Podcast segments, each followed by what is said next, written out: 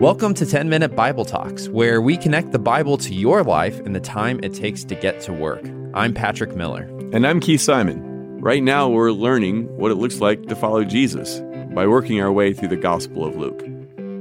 If you grew up in 90s subculture, then you know all about Veggie Tales. These were short kids' films that taught tiny little Bible lessons. And believe it or not, they're all actually pretty good today still. But that's beside the point. The company that created Veggie Tales was called Big Ideas, and it was led by a visionary Christian creator named Phil Vischer. And by the late 90s, Big Idea, it wasn't just doing well, it was doing exceptionally well. Between 1996 and 1999, their yearly revenue grew from 1.3 million to get this 44 million dollars a year. And by 2003, they would be filing for bankruptcy. Okay, so that's unexpected. What happened? Well, Phil Vischer, he's reflected a lot on these questions. And he said that you might make a few assumptions about how that company got ran down into bankruptcy. Maybe it was their massively over budgeted film, Jonah. Or maybe it was the $11 million lawsuit that they lost. He said, look, these were all parts of the problem, but they weren't the main thing. Phil Vischer said the main problem was that he wanted to be great. He wanted big ideas to be great. This is what he said I wanted to build the next Disney. And that desire for greatness ultimately led him to make poor business decisions in the name of growth that ultimately ended up sending the company crashing down. If you go to a bookstore today, you will discover that we Americans are obsessed with being great.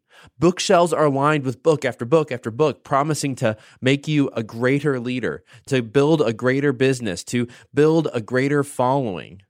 Aside from the fact that these books rarely work, and believe me, they don't, I've tried them, these books, they tend to airbrush a dark reality that the way to true greatness isn't greatness. The way to true power isn't power. You could summarize large swaths of the Bible storyline by making exactly this point. In fact, this is the point that Mary makes when she sings a song to her relative Elizabeth on a visit. This was after Mary was made pregnant by the Holy Spirit. It was after Elizabeth had been miraculously given the ability to bear a child who eventually becomes John the Baptist. And catch what Mary says to Elizabeth He, God, has brought down the rulers from their thrones, but has lifted up the humble. You hear what she's saying about greatness?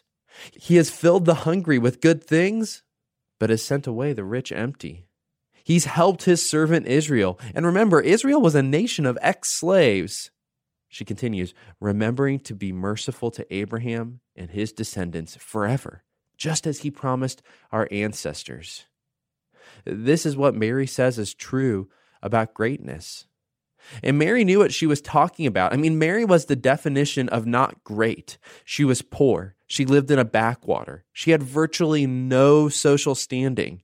And she was pregnant outside of wedlock. But the very fact that God chose her to be the mother of Jesus, it absolutely rewired her conception of herself, her conception of reality. If God was choosing to fulfill his greatest promises through someone as lowly as her, then this must mean that God works in ways that we just don't expect. Because we expect God to work through people who are great. We expect God to work through people who are the best leaders with the biggest businesses, the biggest platforms, the biggest bank accounts, the biggest networks, the biggest followings. But Mary, she sees that God works paradoxically through lowly people just like herself. And precisely because she knows how unworthy she is, she cannot help but praise God for what he's doing in her life. Uh, this is what she sings My soul glorifies, magnifies, worships the Lord. And my spirit rejoices in God my Savior, for he has been mindful of the humble state of his servant. From now on, all generations will call me blessed, for the mighty one has done great things for me. Holy is his name. His mercy extends to those who fear him from generation to generation. He has performed mighty deeds with his arm. He has scattered those who are proud in their inmost thoughts. Our culture is fixated on being great, but Mary says God fixes the world through the lowly. Our culture calls the thoughts of the proud and the powerful visions. They're visionaries. But God calls the humble to build his vision of heaven on earth. Our culture thinks the power to change the world is invested in thrones and White Houses, but God invests his power to change the world in the womb of a young peasant girl from Nazareth.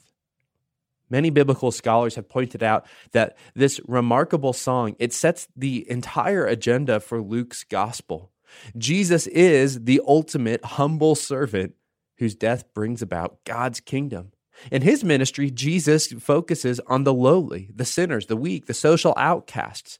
He gives his most scathing critiques to the elites and the power brokers. But perhaps even more importantly, this song connects Jesus' ministry to the great story of the Old Testament. You see, the story of the Old Testament is a story about God working through the weak and powerless. He worked through Abraham and Sarah, who weren't able to have children. He worked through Israel, which was enslaved in Egypt. He worked through David, who was the last born shepherd from a no name family. God has worked through exactly these kinds of people because when He does so, when He works through the lowly, through the unexpected, it magnifies His glory. It becomes absolutely evident that it's His work. He also works through lowly people because lowly people aren't self deluded. They know who they are, and they know this one important fact they know they need God. They know that apart from God, they're lost. The simple truth is that sometimes those who have the least, at least by worldly standards, have the most in terms of faith. They have the most trust in God, the most reliance on God, the most allegiance to God. And this takes us to the heart of how Mary's words connect to our lives. If you have a car, a place to live, food on your table, then you have to realize this simple fact. You are actually among the most wealthy people in the world, at least by comparison to most people in the world. We are, regardless of who you are, for the most part in this nation, the most powerful, the most wealthy, the most full, the most elite.